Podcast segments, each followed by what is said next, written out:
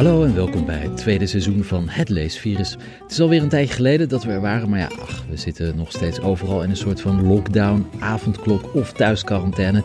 En dus lezen we ons nog steeds suf. Het concept van deze podcast is simpel. Drie vrienden praten over een boek dat ze net gelezen hebben. En die drie vrienden zijn Ronnie Palash, Olaf Koens en ik ben Steven de Vries. En als het goed is, zijn we nu allemaal aan de lijn. Hallo jongens, lang geleden. Dat is wel heel lang geleden. Veel te lang geleden. We kregen allemaal verontruste berichtjes van luisteraars die zich afvroegen waar het leesvirus gebleven was. Hier zijn we weer. Het komt in golven. hè?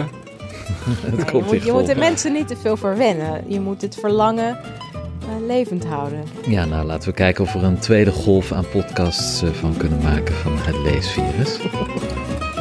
Ja, het leesvirus de tweede golf. Maar Olaf, jij bent de enige die niet in Nederland is van ons drie. Mhm. Hoe is het daar qua lockdown-situatie? Of open gaan we weer of niet? Of... Ja, nou, ik, eh, vorige week zat ik voor het eerst, eh, heb ik voor het eerst eten gegeten wat ik niet zelf gekookt heb of wat niet in bakjes naar mijn huis werd gebracht. Eh, dus dat, dat was eigenlijk wel bijzonder. Dus we waren in een restaurant. Dat, je moet dan wel voor zeven uur weer weg zijn, dan moet alles dicht. En vanaf negen uur s'avonds is er een avondklok. Ehm, Een restaurant, wat was dat ook alweer? Een restaurant. Je moet even zeggen waar je zit, want dat weten niet alle luisteraars natuurlijk. Ja, nee, ik, ik eh, woon en werk in, in, in, in het Midden-Oosten. Eh, ik zit normaal gesproken op heel veel verschillende plekken, maar eh, de, ja, de laatste tijd eh, toch vooral hier in, in Istanbul. Wat eh, helemaal geen straf is. Ik heb, het, ik heb het heel erg naar mijn zin. Ik heb de afgelopen tijd heel veel van Turkije gezien, wat, wat ook tof is. En eh, ja, dus eh, uit eten geweest. Ehm, eh, ja, dat is wel bijzonder. hebben, jullie nog, hebben jullie nog iets van het normale leven meegekregen of helemaal niks? Nee, normaal leven is wel echt eh, Ja. heel ver weg. Ja, nee, ik kan niet zeggen dat er iets normaal is. Echt de allergewoonste dingen zijn er niet, kunnen niet, mogen niet. Eh, en, en je ziet het eigenlijk nu zelfs ook niet terug in het aantal besmettingen. En zelfs de druk op de zorg schijnt nog behoorlijk eh, heftig te zijn. Dus het duurt allemaal nog wel even. En onze vaccinatiestrategie krijgt ook geen gouden medaille. Nee, ik weet het helaas. Hey, en, maar de boekhandels zijn weer open in Nederland, toch? De boekhandels zijn open op afspraak en, eh, de, ja, en mondjesmaat mensen die er binnen mogen. Dus heel weinig mensen op een afdeling. Dus echt het struinen is er gewoon niet bij. Want je mag sowieso echt maar 10 minuten ergens binnen zijn. Of timeslots hebben ze. Ja, 10 minuten in een boekhandel. Dat is natuurlijk niet echt. eh, maar ja, ik ben al zo blij dat er überhaupt boekhandels open zijn. Hoewel ik Ja. ook wel. Ja, god, ik heb mijn eigen boekendealer ook. Dat is wel heel luxe. Die zit hier in de buurt. En eh, die heeft een fantastisch antiquariaat. Dus dat is niet een gewone boekhandel. Maar die, die, die, die appt mij dan van... eh, ik denk dat dit wel iets voor je is. En dat is natuurlijk altijd zo. En dan staat hij binnen een kwartier voor de, op de stoep. En dan levert hij het af. Dus vrij luxe positie. Ja, voor die dealer en voor andere dealers eh, zou ik best nog wel eens een weekendje terug naar Nederland komen. Eh, dan moeten we maar in quarantaine, maar eh nou, so be it. Maar wel veel tijd om te lezen. Duizenden boeken om te lezen. Ja, eh, doen jullie dat ook? Ik ben inderdaad dan maar, ja, voor jullie misschien minder, in ieder geval voor jou, eh, Ron, niet. Maar ik ben gewoon maar de boeken gaan lezen die ik al in de kast heb staan. En dat is, dat is hartstikke goed natuurlijk. Maar eh, ik mis toch wel vooral het, je wilt toch altijd liever de boeken lezen die je nog niet hebt. Ja, maar ik heb echt extreem veel boeken gekocht de laatste tijd. Ook met het idee van die boekhandel ondersteunen. Dat Ja. ze er in ieder geval nog zijn. Dat het niet straks uitsluitend uit, eh uit Bruna en ACO eh, materiaal bestaat. Of top 60 alleen maar. Dus ik, ik, ik, ja, ik koop juist heel veel boeken. Ik bestel ze ehm, bij de boekhandel. En dan, ja, het gaat allemaal heel goed eigenlijk. Het komt gewoon thuis. Ja. En dus er is veel, er komt veel moois nieuws uit. Dus er is echt van alles aan boeken waar ik me enorm op verheugd. Een nieuwe biografie van Philip Roth, om maar iets te noemen. Ja. Ja, weet je, dus eh, nee, absoluut. Het, het lukt gewoon wel om nieuwe dingen te lezen. En ik heb er eindelijk ook weer iets meer ruimte voor in mijn hoofd. Omdat, eh, ja. dat heb je ook nodig. Wat fijn. Nou ja, ik, ik, zit dus, ik zit lijstjes te maken van wat ik ga bestellen, eh, wat ik opgehaald als ik weer in Nederland kom. En ik ben nu al bijna nou, wat is staat erop? Negen, negen maanden niet meer in Nederland geweest. Wat staat erop? Ik zal hem gewoon eens pakken. Ik heb dat hier digitaal staan. De leeslijst. Ehm, dan ik even naar onder scrollen. Ja, het verzameld proza van Slauerhoff is uitgekomen. Ehm, dat kennen we natuurlijk al, maar toch. eh, er zijn een paar boeken die ik heel graag wil lezen. Maar, maar dat zou toch eigenlijk in iedere betere boekhandel in Istanbul moeten liggen? Slauwerhof. Nee, ja. Ja, Hij is wel eens in Istanbul. Ik weet eigenlijk niet of hij in Istanbul is geweest. Nou, het zou wel bij hem passen, hè? Dat, Ja, zeker wel. Ehm, ik, bij die de ster, ik die bij de sterren sliep, verzameld werk van Marsman, is natuurlijk uit. Ik wil heel graag het boek Daniel van Christus Stroop lezen. Ehm, wat heb ik hier nog meer in staan? De jaren.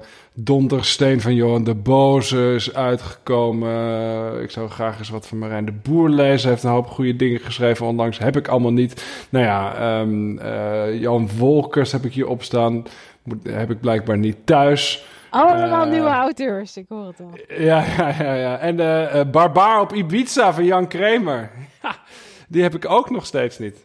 Er zitten niet veel eh, vrouwen tussen. Jezus. Eh, Nee, zullen wij oh. ons bij deze podcast niet eh vernauwen tot identiteitspolitiek? Please. Ik heb Bewaarde Zomer van Alma Matthijssen ertussen staan. Ehm, en dat was het. Nou, ambitieus lijstje. Maar wat heb je deze week gelezen? Laten we het daar eens over hebben. Zullen we met jou beginnen, Olaf? Je bent eh, goed op dreef. Moet ik beginnen?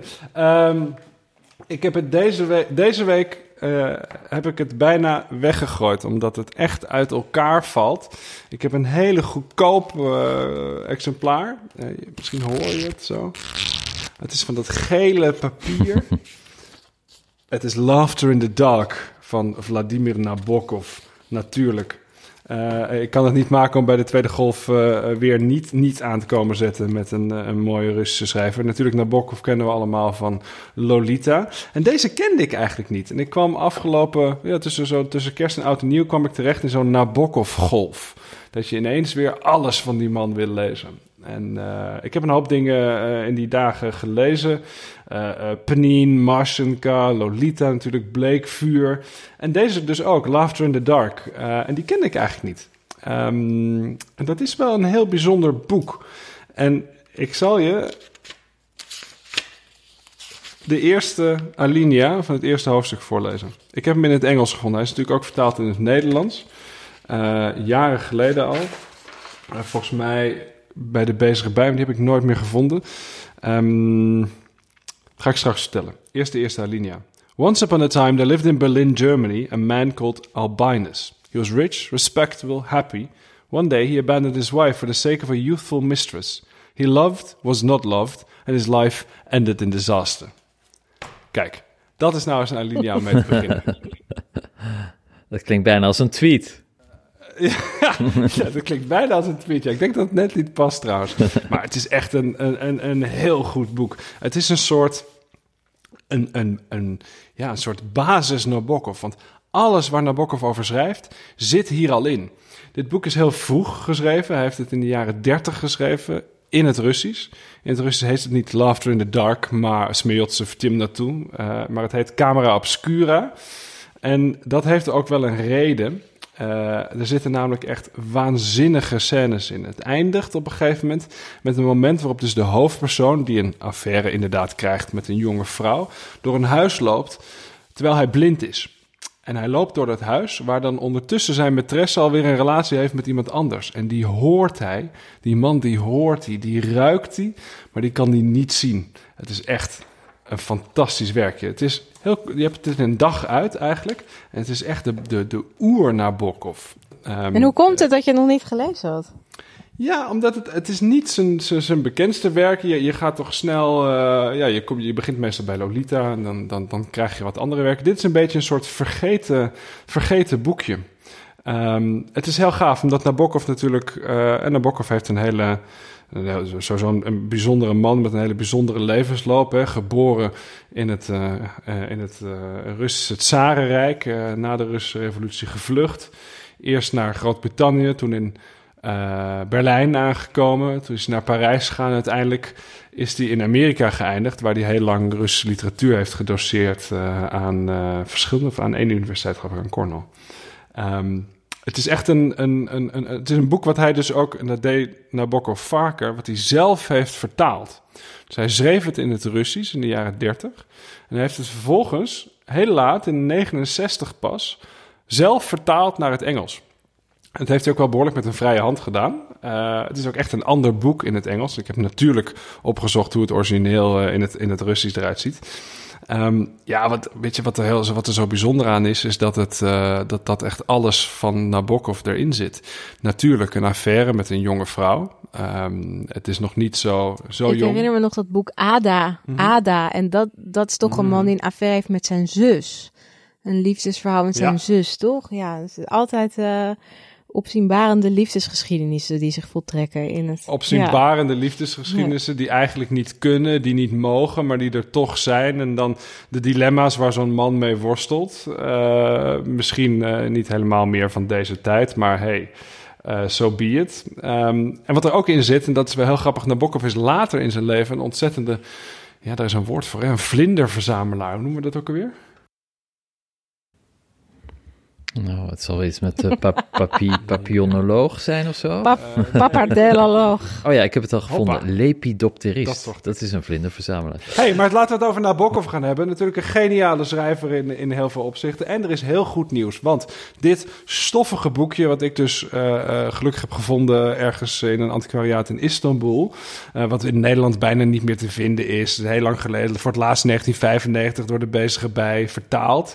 Ehm, wat de meeste mensen niet kennen. Dat gaat een ongelofelijke opmars beleven. Ik denk nog wel dit jaar. Want wat is er gebeurd? Hebben jullie in, eh, in deze eh, eh, quarantainegolf. Hebben jullie de serie The, The Queen's Gambit gezien op Ik heb één aflevering Ja, gekeken. Ja. Nee, nog Echt? niet. Eén aflevering en Stefan, je hebt hem niet gezien. Nee. Nou, onze luisteraars zijn gelukkig eh, niet gek en hebben dat allemaal wel gedaan. Dat is echt een fantastische serie. Ik kijk zelden Netflix-series, maar dit was echt iets fantastisch. En dan was het maar omdat het een heel mooi verhaal is over schaken met een fantastisch mooie actrice die ja, schaken op een of andere manier sexy heeft gemaakt. Het is zo razend populair dat over de hele wereld mensen zijn gaan schaken. Echt miljoenen mensen zijn ook allemaal zijn door schaakboekjes deze serie weer gaan eh, schaken. uitgebracht en heruitgegeven. Ja, en zijn schaakboek is uitgebracht. Nou, dezelfde regisseur plus dezezelfde actrice gaan binnenkort een nieuw project aan. En dat is namelijk de verfilming van Laughter in the Dark van Nabokov. Fantastisch. Dus maak je borst maar nat. En eh, eh, als je slim bent, lees het nu alvast. Dan hoef je dat niet eh, eind dit jaar nog zo grappig, is een beetje een omgedraaide wereld. Dat mensen dan boeken gaan lezen omdat Ja. ze verfilmd zijn. In plaats van ja, dat een boek een enorm succes wordt en dat het daardoor wordt verfilmd. Het is heel gek eigenlijk. Zeker. Maar goed, dat is. Ja, ja, ja, dat is heel gek. maar, maar het helpt, het stuurt altijd het lezen toch ook. Want voor een heel groot deel, dat kun je vervelend vinden of niet, hebben series het lezen wel overgenomen. Ik word er zelf een beetje treurig van en af en toe maak ik me er zelf ook schuldig aan. Maar ehm, uiteindelijk is het natuurlijk toch zo dat mensen geïnteresseerd raken in, in, in verhalen van anderen en in werelden die niet je eigen zijn. En dat eh, is natuurlijk bij lezen ook het geval. Dus als mensen gestimuleerd worden om meer te lezen, ook al is het door een serie, is het ook alweer fijn. Nou, het is een hele nieuwe kunstvorm eigenlijk die de laatste jaren is ontstaan. Tenminste, je had natuurlijk wel tv-series, maar nu is het gewoon echt een, een, een taal op zich geworden. Iedereen kijkt series en niemand eh, schaamt zich er nog voor. Dus En ze zijn ook wel, wel heel erg goed. Dit was echt een fantastische serie die ik met heel veel plezier heb gekeken. En luister, als, als door zo'n serie miljoenen mensen gaan schaken. Misschien komt dan door de volgende eh, serie van dezelfde regisseur en dus die actrice. Misschien gaan miljoenen mensen wel weer naar Bokov lezen. En dat zou wel fantastisch zijn. waarom vond je dit boek zo mooi? Waarom vind ik het zo mooi? Ehm, eh, wat er heel erg bijzonder aan is, is dat het dus is geschreven in 1932. En dat het tot op de dag van vandaag nog heel erg scherp en actueel voelt. Het had gisteren gebeurd kunnen zijn. Het is alsof je iets leest wat eigenlijk door iemand geschreven is die, die gewoon een generatiegenoot van jou had kunnen zijn. En dat was voor mij een beetje een teleurstelling, omdat ik, als ik, toen ik hier aan begon, dacht ik, yes, we gaan eens kijken naar het Berlijn van de jaren 30 en hoe Nabokov dat beleefde. En dat gebeurt helemaal niet. Dus hij heeft op een bepaalde manier de eeuwigheid en de hele belangrijke thema's die altijd blijven bestaan, hierin weten te vangen. Wat ik er mooi aan vind, is dat het een, het is een soort, um, uh, het is een disaster waiting to happen, zeg maar. Je snapt al gelijk vanaf die eerste alinea hè, dat, het, dat het heel erg fout gaat. Uh, en het is heel mooi om te zien wat voor stappen die hoofdpersoon neemt. En ook die, die maîtresse, die uiteindelijk natuurlijk als winnaar uit de bus komt. Uh, wat voor stappen er worden genomen om dat noodlot wel of niet uh, af te wenden. Um, ja, het is echt wel. Ik, vond het, ik vond het heel indrukwekkend. Ik, ik wil bijna zeggen dat het. Um, ja, dat het herkenbaar is op een bepaalde manier. weet je, iedereen komt, denk ik, af en toe komt het noodlot op je pad. En, en, soms weet je niet helemaal wat je daarmee moet doen. Of soms moet je het je maar laten overvallen. En dat zit hier echt, echt heel erg mooi en, en, en goed in gedaan. Het is ook heel, heel prettig geschreven. Dus nogmaals, niet in de jaren dertig, maar gewoon alsof het nu is. De, taal van Nabokov is zo fantastisch. Het is echt een, ja, een van de scherpste schrijvers uh, uh, in, de, in de Russische literatuur. Ja. Hebben jullie Nabokov gelezen? Jongen? Ja, alleen Lolita. Oh, alleen Lolita. Ja, nee. Ik heb wel best veel van hem gelezen eigenlijk, maar uh, niet recent weer herlezen of zo. Maar ik herken wel heel erg wat jij zegt.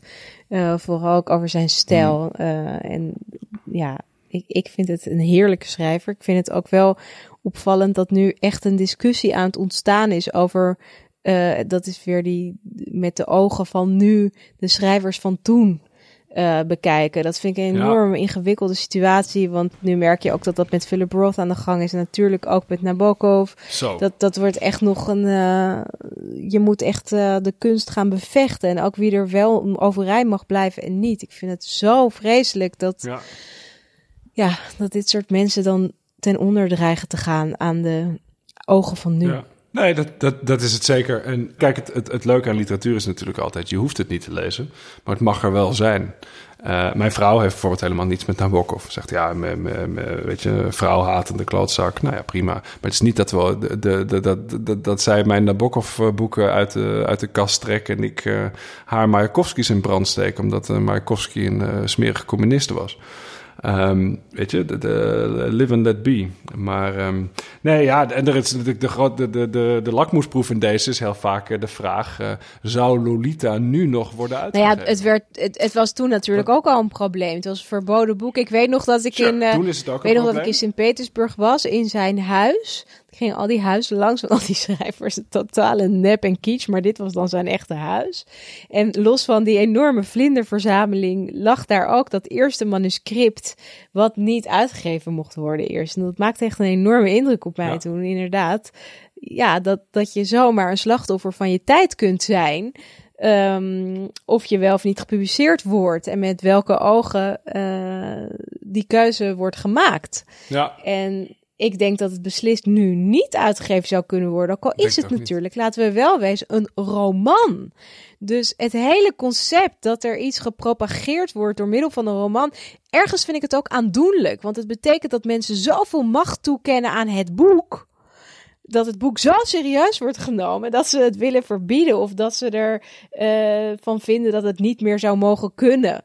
Dat is ook wel weer interessant in hoeveel macht je een boek toedicht. Maar het is natuurlijk heel erg zorgelijk. Want als je ergens vrij zou moeten zijn, en met vrij bedoel ik echt volledig vrij, ook met alle perversieën en whatever, dan is het toch bij uitstek in de literatuur. Ja, dat is het zeker. Maar ja, je kan slachtoffer worden van je eigen tijd. Maar uh, sterker nog, het blijkt nu dus ook dat je. Maar ook van een andere tijd met terugwerkende... slachtoffer kan worden van de generaties die na je komen.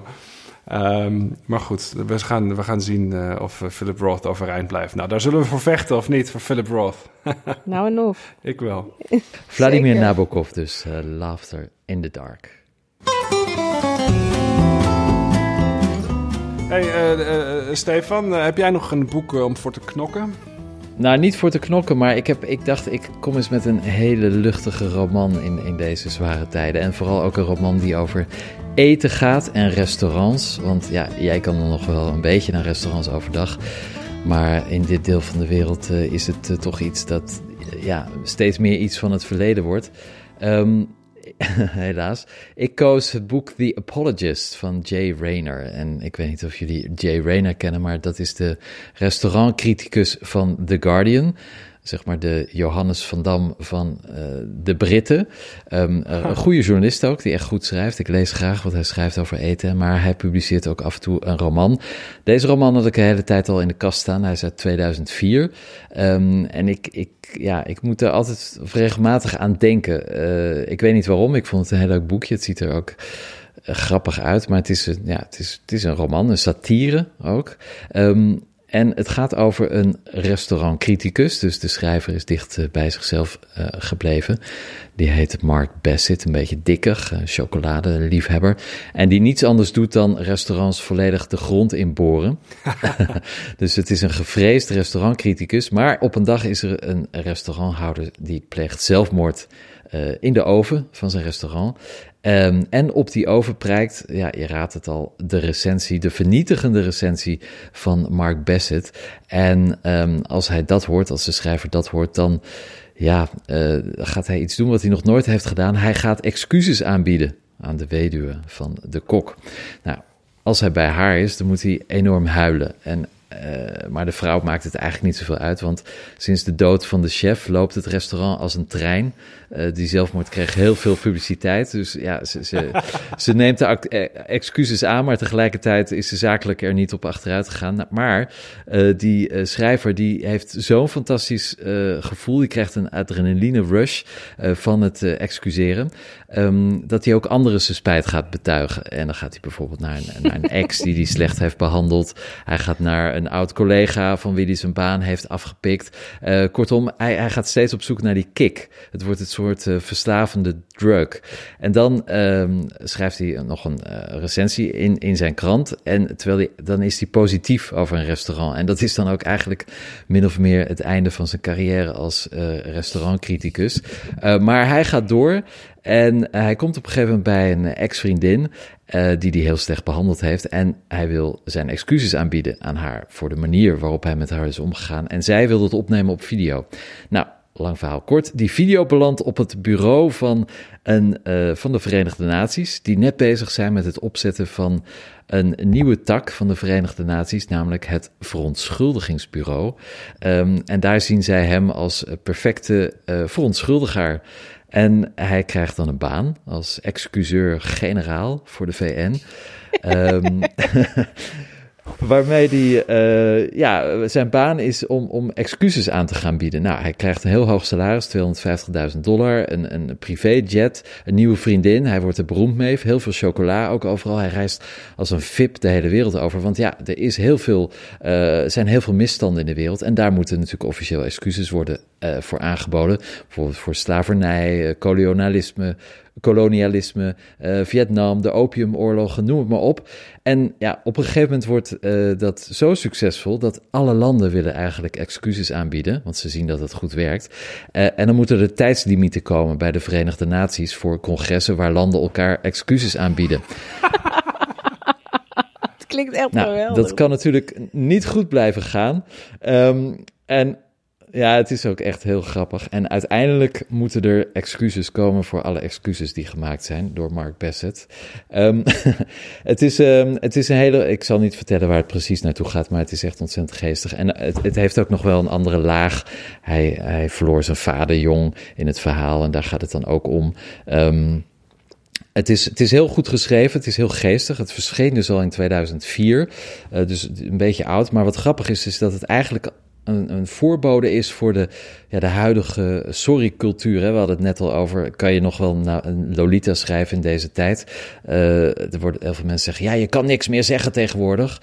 En uh, vervolgens zeggen ze dat dan allemaal, ja. ja. Precies. Um, maar goed, in de internationale politiek, ook in de nationale politiek, is, is excuses iets wat wel een, wat wel een, een dingetje is. Uh, bijvoorbeeld excuses voor, de, voor het slavernijverleden, voor, voor andere manieren die, of dingen die gezegd zijn. Nou ja, het viel mij ook op dit weekend over de Molukkers. Ja. Dat daar dan ook nog steeds geen excuses voor zijn of iets, weet je wel. Dat, dat die erkenning altijd decennia later volgt voor mensen hun pijn en leed en noem het maar op. Ja. ja. Of de NS. Of de NS, inderdaad, bijvoorbeeld. Dus het, het, maar, maar dit, dit uh, boek gaat daar eigenlijk, uh, kijkt daar eigenlijk al naar vooruit. Want in 2004 waren we daar nog niet echt mee bezig. Uh, maar Bassett ontdekte eigenlijk dat hoe hoe meer je je verontschuldigt, hoe meer geld je verdient. Dus uh, excuses worden een, een verdienmodel. Uh, en, en, en ja, dat gaat uiteindelijk natuurlijk helemaal mis, maar het is ontzettend grappig. En dus eigenlijk is het een combinatie van geopolitiek en gastronomie. Uh, twee van mijn favoriete onderwerpen. Um, empathie als businessmodel, nou, daar, daar geloof ik ook wel in. kortom, een echt uitzonderlijk vrolijk boek ook, wat, wat gewoon heel goed past in deze tijden van, van somberte. En zeker, uh, het doet je ook dromen en verlangen naar lekker eten. Um, iets dat natuurlijk ook al een Mm. stuk moeilijker is. Dus ja, Jay Rayner, uh, The Apologist. Het is ook in het Nederlands verschenen, geloof ik. Um, de excuus maken, ja, een beetje een lelijk woord. Maar goed, uh, dus ook in het Nederlands. Maar ik, ik kan het je echt aanraden. Het leest heel lekker weg. En ja, het is ook een soort van ja, optimistisch cynisme waar ik erg van houd. Toen je de naam van de schrijver zei, toen, dacht ik, ja, waar ken ik dat van? Dus ik ben dat natuurlijk gelijk gaan googlen terwijl hij aan het praten was. En die ken ik inderdaad van waarschijnlijk de meest vernietigende uh, restaurantrecensie die ik ooit heb gelezen in The Guardian. Inderdaad, Jay Rayner, die Le Cinq in het Four Seasons uh, Georges Cinq uh, onder uh, de loep neemt.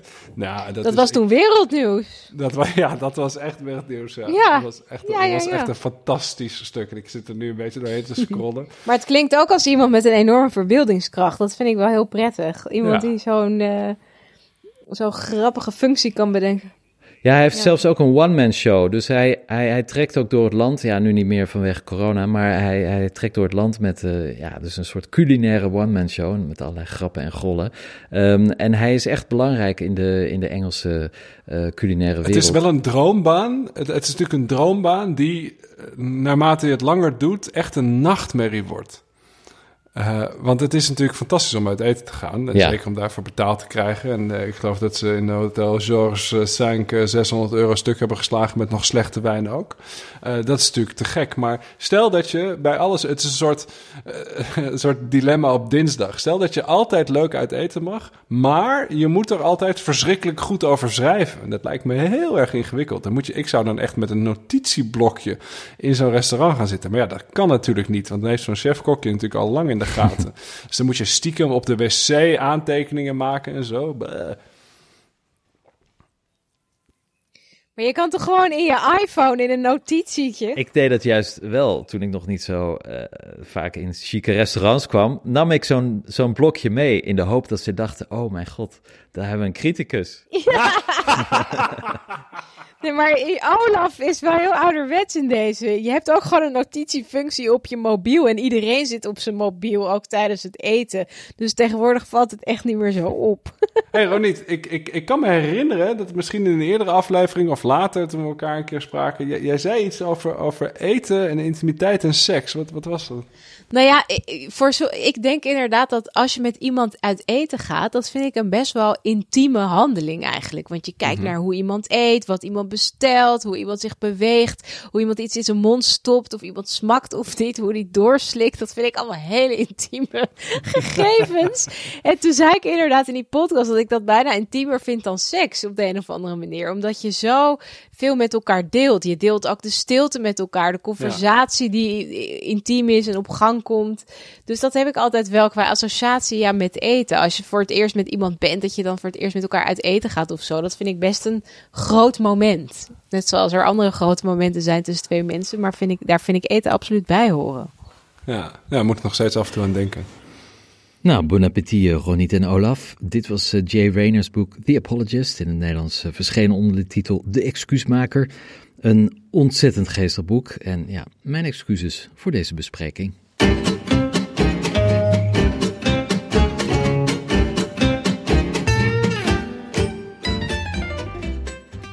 En dan uh, gaan we naar Ronit. Wat heb jij deze week gelezen, Ronit? Nou, ik zit even te tellen. 4, 5... 576 pagina's Arnon Grunberg. Mm. Uh, ja, en het is geen roman. Dus dat vind ik dan wel weer leuk. Dat ik als derde in dit verhaaltje vandaag niet met een roman kom aanzetten. Natuurlijk wel met iemand die ook, of vooral bekend is vanwege zijn romans. Maar uh, Arnon Grunberg is ook iemand die reportages schrijft. Nogal veel. En dit is een bundeling van zijn reportages waarin hij eigenlijk als een soort embedded journalist um, zijn onderwerpen behandeld. Tussen 2009, meen ik uit mijn hoofd, en 2020. Uh, hij had al een eerdere bundel, die heette Kamermeisjes en Soldaten. En deze heet Slachters en Psychiaters, omdat hij inderdaad zich onderdompelt in allerlei verschillende werelden, zowel in slachterijen als in de psychische instelling in België. Nou ja, uh, ik vond het echt uh, een feest om te lezen. Een deel van de reportages kende ik al uit eerdere um, media, dus kranten, waar die ze ook publiceerden. Aantal zeker nog niet. En het is heerlijk Gumbergiaans. Dus als je van Gumberg houdt, dan moet je dit absoluut lezen. Het is echt typisch uh, Gumbergse zinnen. Hij is eigenlijk dat hele idee van hem überhaupt om, uh, ja, om de mensen te gaan beschrijven. Dat is eigenlijk wat hij wilde. Hij wilde uh, weten wat mens zijn eigenlijk is. En dat is eigenlijk dat idee was een beetje gebaseerd op Maxime Gorky's advies aan Isaac Babel om de schrijftafel te mhm. verlaten en je onder de mensen te begeven. Omdat ja, Zo is het. op het moment dat je dat doet, dan zie je de wereld eigenlijk van een heel ander perspectief en misschien wel breder dan wanneer je dat gewoon eenzaam vanuit je schrijftafel doet en je eigen werelden creëert, et cetera, et cetera.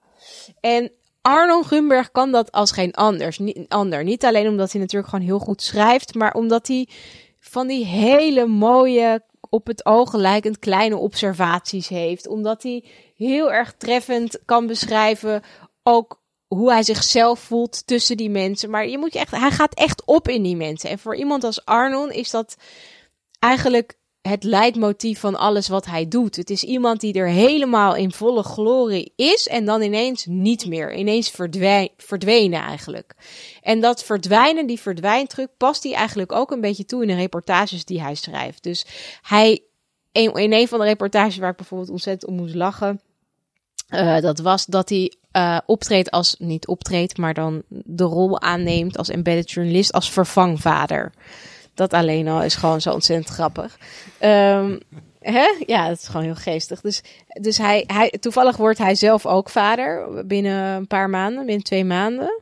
Maar voordat hij dus vader werd, en hij was toen 46, dus het was alweer een paar jaar geleden, er was toen nog geen sprake van, gaat hij dus in een gezin en is hij vervangvader. En doet hij eigenlijk alle taken die een, die een vader zou doen, wat die taken dan ook mogen zijn. En de dialogen met die met die moeder des huizes of het gevecht, gevecht tegen de snot, zoals hij het noemt, met die kinderen. Um, maar ook gewoon de observaties van die mensen met wie hij dan gaat wonen is zo ontzettend grappig. En ook weer terug.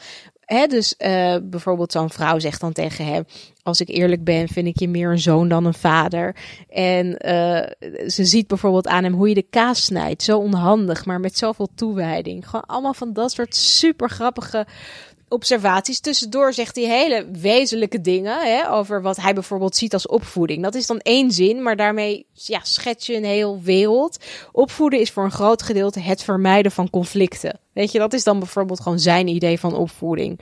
Um, en dan als hij op de binnenspeelplaats is met al die kinderen, weet je, het woord hel krijgt een nieuwe invulling. Nou, je kunt je er van alles bij voorstellen. Maar ook gewoon als hij um, uh, embedded bij zijn zus gaat, die op de westelijke Jordaan-oever woont, op bezet gebied. Zij is mhm. een heel religieuze uh, vrouw. En ja, hij wil toch onderzoeken hoe het toch komt dat twee mensen, dus een broer en een zus, die op het oog lijkend onder, zel, onder eenzelfde gesternte zijn opgevoed, zich zo anders hebben gemanifesteerd in de wereld. Hij werd steeds minder religieus, zij werd alleen maar religieuzer. Hij schrijft daar op bepaalde manier, ja, voor haar gevoel heel badinerend over. In zijn gevoel juist heel heel werkelijk over, heel waar over. Dat hij de tel is kwijtgeraakt, hoeveel kleinkinderen ze nou eigenlijk weer heeft, et cetera, et cetera. Dat zijn niet-Joodse vriendin met wie hij dan daar naartoe gaat, niet mag komen op het bar feest van zijn neefje. En dat hij dan alleen moet gaan en dat hij dat eigenlijk racisme vindt van zijn zus. Het zijn toch van die intieme momenten die hij dan met zijn zus beleeft, waar hij dan vervolgens ja, uitgebreid over schrijft. Omdat hij niet anders kan dan gewoon vertellen van wat hij besprak met haar. Maar dat zijn best intieme dingen. Ik lees even zo'n. En ook grappige dingen. Ik lees even vier zinnen voor. Um, mijn zus had ook werkelijk vaker tegen me gezegd dat ze elke dag bad dat ik een Joodse vrouw zou vinden. Waarop ik stevast reageerde met de opmerking dat als ze zo nodig voor me moest bidden, ze dan tenminste voor iets zou kunnen bidden wat ik echt graag zou krijgen. De Nobelprijs bijvoorbeeld. Maar ze weigert te bidden voor iets wat zij werelds vindt en niet belangrijk. Best. Geen Nobelprijs, alleen een Joodse echtgenoot en kinderen. God kan tenslotte zwaardere straffen uitdelen. ja, erg, erg geestig. Nou, en dat die zus het eigenlijk heel vervelend vindt dat die verhalen over haar, want dat is in dit geval uh, de situatie geweest, gewoon werden afgedrukt in haar arets. Dus al haar persoonlijke dingen, al hun intieme gesprekken, al Arnolds observaties komen dan gewoon terecht in de krant. En dat is een leidraad die eigenlijk door dat hele boek speelt. Zeker bij de stukken waarin die heel persoonlijk is. Dat iedereen op zijn pad eigenlijk een personage is. Ja, maar dat is een, een leidraad in, in het hele werk van Grunberg, toch? Als je dat een beetje kritisch leest, dan herken je daar uh, naam en toenaam in, uh, ook in. Ook in de romans. Zeker, en als het niet direct één op één personen zijn, dan zijn ze wel geïnspireerd op. En ja, in zekere zin denk ik dat alle schrijvers dat wel doen. Dat een personage ja. ook een, een optelsom kan zijn van verschillende mensen met verschillende eigenschappen, gebald tot één persoon. Maar voor hem. Gunberg is echt wel een, als schrijver een, een, uh, een, een, een, bijna een dief, zou je kunnen zeggen. Nou, maar ja, de vraag is: is dat. Personages en verhalen overal links en rechts vandaan. Maar ja, ik dat zie is, dat, zelf dat, niet dat als maakt diefstal. Het heel erg goed hoor. Nee, dat, dat, dat kan ook. Dat is, ook, het is in ieder geval niet strafbaar. Uh, maar het is, het, is, het is wel de, de methode Grunberg, ja. Het is de methode Grunberg, maar tegelijkertijd heeft hij ook een enorme verbeeldingskracht. Ik heb hem ooit geïnterviewd en dan zei hij ook, vond ik een hele mooie uitspraak van... Kijk, hij is ook een heel angstig iemand op een bepaalde manier. Hij is ook heel moedig, want als hij uiteindelijk dan achter dat toetsenbord gaat zitten, dan komt er echt van alles uit. Wat ook weer heel moedig kan zijn. Maar hij is ook heel angstig. Dat, dat paradoxale zit heel erg in dat ene kleine mannetje. En dan zei hij: hmm. angst is ook een vorm van verbeelding. Namelijk, als je angstig bent, als je bang bent, dan kun je allerlei scenario's voor de geest gaan halen die zich mogelijkerwijs zouden kunnen gaan voltrekken.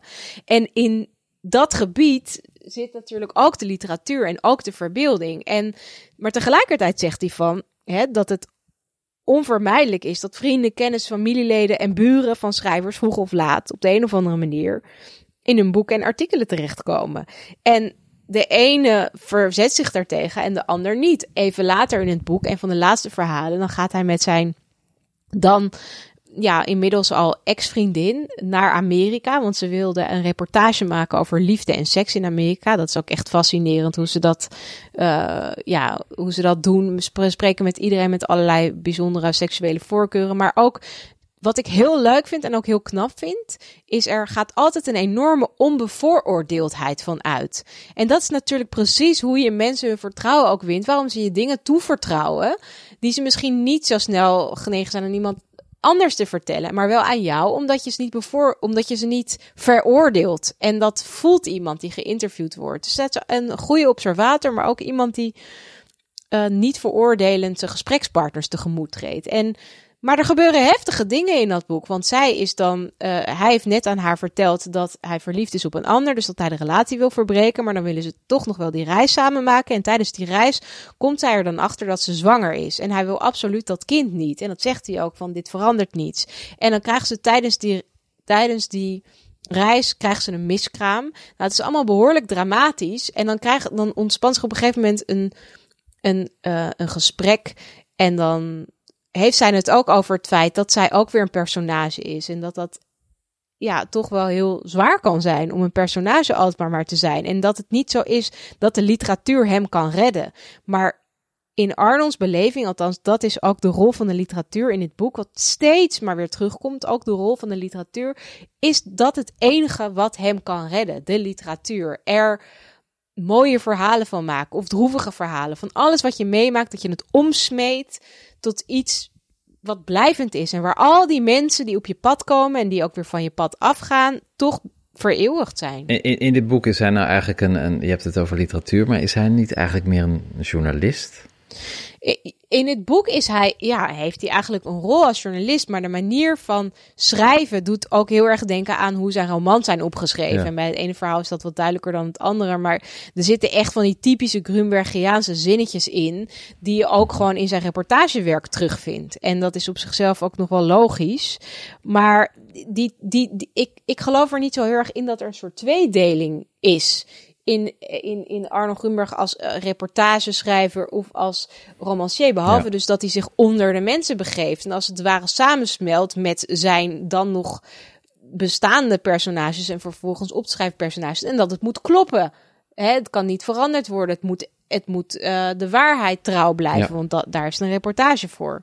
Dus in die zin is dat natuurlijk anders. Maar de stijl, die is onmiskenbaar Gunbergiaans, als je daarvan kunt spreken. Wat ik denk. Hey, en en, en eh, eh, sl- slachthuizen, psychiatrische instellingen, eh, Ja. de, de kolonisten op de westelijke Jordaan-oever. eh, zit er een, een, een, een lijn in? Komen we iets te weten over dan wie de mens is? Wie is de mens? Nou ja, het is natuurlijk toch ook de mens vanuit Arnold Grunberg. eh we hebben, want net zoals dat, zoals ik er echt in geloof dat interviews ook een soort verkapte autobiografische eh, schetsen zijn, is natuurlijk de vragen die jij aan een ander stelt, zijn eigenlijk de vragen die jou het meest bezighouden, waar jij iets mee wil. Ja. En dat zie je natuurlijk overal wat terug. Hij heeft fascinaties van waarom de mensen doen wat ze doen. En dat is per reportage natuurlijk heel erg anders. En ja, ik, ik vind het voor, voor, voor, de, voor de podcast is het wat minder interessant om per reportage helemaal erop in te gaan. Maar ik denk over het algemeen dat je kunt zeggen dat hij de mens in al zijn veelzijdigheden schetst. En ook dat eh, mensen van wie je misschien helemaal niet verwacht, of omdat ze op een heel andere manier zijn opgeleid, of omdat ze zich veel minder hebben blootgesteld aan andere werelden dan die van hunzelf, soms zulke verrassende mooie dingen kunnen zeggen, die hij noteert, maar alleen maar kan noteren omdat hij ze ziet, omdat hij ze observeert. Dus zijn observatievermogen zien wanneer iets bijzonder is, wat iemand zegt of hoe iemand iets zegt, dat is nog wel het mooie ervan. En dat hij dus totaal geen onderscheid maakt in wie iemand, wie iemand is of waar iemand vandaan komt of welke rangen of standen, dat doet er allemaal niet toe. Ieder mens is even interessant omdat het een, een, nieuwe wereld schetst waar je zelf interesse heeft, maar omdat het uiteindelijk ook iets over jezelf leeft, le- leert. Omdat je ook leert spiegelen over wie je zelf was. Als je een vervangvader bent, eh, zegt het iets over je eigen angsten om vader te worden of niet. Allemaal dat soort eh, dingen vertelt hij daar ook in. En dat is echt wel heel interessant. Je krijgt een enorme inkijk, vind ik, in de ziel. Ja.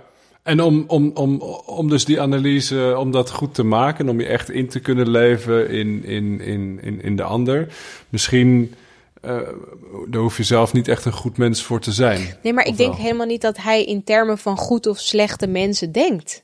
Dat is helemaal niet de opzet van zo'n boek. De opzet van een boek is, je wordt deel van een gemeenschap die je gaat bestuderen, als het ware. En een gemeenschap is een groot woord, want het kan het circus zijn waar je bij gaat. Het kan zijn eh, mensen die eh, bepaalde seksuele voorkeuren hebben of in, in groepen met elkaar samenleven.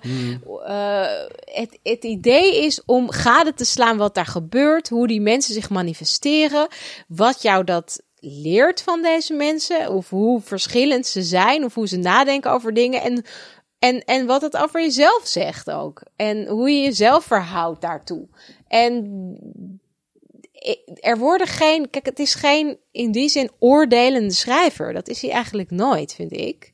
Eh, wel als hij zijn politieke dingen heeft en zo, maar en zijn cynische zinnetjes, maar juist dat niet oordelende, dus ook niet in termen van slecht of goed, het beschrijvende, het analytische, de mooie zinnen observerend van anderen en ze daardoor incorporeren in je eigen zinnen, dat is wat, wat het zo Nou, ik bijzonder heb al helemaal zin om het te, het te lezen. Het is nieuw, hè, toch? Het ligt nu, eh, het is net uit. Ja, ja, ja, het is nieuw, het is nieuw, het is een dikke pil, maar wat, wat leuk is, net als met korte verhalenbundels, is dat je gewoon elke dag een verhaal kunt lezen, elke dag een reportage. Of ik- ja, ik heb het dan in, in twee dagen gelezen, omdat ik het gewoon heel goed vond en ik had echt zin om door te gaan. En een paar heb ik overgeslagen, omdat ik die gewoon al kende uit de krant. En een paar heb ik herlezen, omdat ik weet nog dat ik ze zo goed vond. Maar het is, het is gewoon, eh, ja, ik, ik heb er echt ontzettend van genoten. En de, hoe persoonlijker hij is, toch, hoe interessanter, hoe interessanter ik hem vind. Omdat je dan ook gewoon ziet uiteindelijk wat iemands motieven zijn om bepaalde vragen te stellen, om bepaalde passages wel of niet op te schrijven. Hè? Dus, en hij is daarin vreselijk eerlijk. Ook dat nog. Het is een, echt een heel eerlijke beschrijving, ook wel zijn eigen gemene kant. Hij zegt ook van, eh, ja, ik ben eh, een gemiddelde zondaar, dus ik vind ook dat ik mijn eigen zondes moet opschrijven. Eh, en die zitten er volop in. Dus ja, ik vind het echt, ik heb er echt van genoten. Ja, behalve de kwaliteit natuurlijk van, van zijn werk ben ik altijd ontzettend ja, stupefait van de enorme, ja, enorme hoeveelheid boeken. En, en Ja, ik wou net zeggen, nou, het, het, het 51ste boek van Arnold. ja, het 51ste boek dit jaar waarschijnlijk. Als je het boek openslaat, dan staat er dus een, eh, staat er ander werk van Arno Grunberg. En dan zie je dus echt drie kolommen vol met allemaal titels waarvan je weet het is maar een honderdste van als wat hij heeft gedaan. Maar normaal zie je dan ja zes, zeven titels Ja, bij iemand staan, weet je. En dit is gewoon drie kolommen helemaal vol. Het is echt onwaarschijnlijk. Ja. Maar ja. Het, eh, en, en, en ja, niet alles is even briljant. Er zitten ook, vind ik, missers tussen. Maar ik ben echt eh, wel fan van zijn werk. Ik bedoel, als je niet van Grunberg houdt, dan... Dan, dan ga je ook niet met iemand uit eten.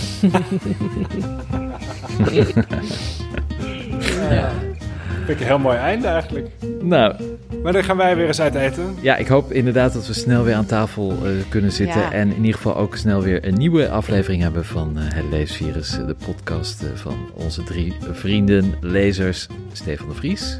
Ronit Palas. En Olaf Koens, was je handen, zet een raam open, hou anderhalve meter afstand en laat je vaccineren. En lees dan een boek. Tot de volgende keer.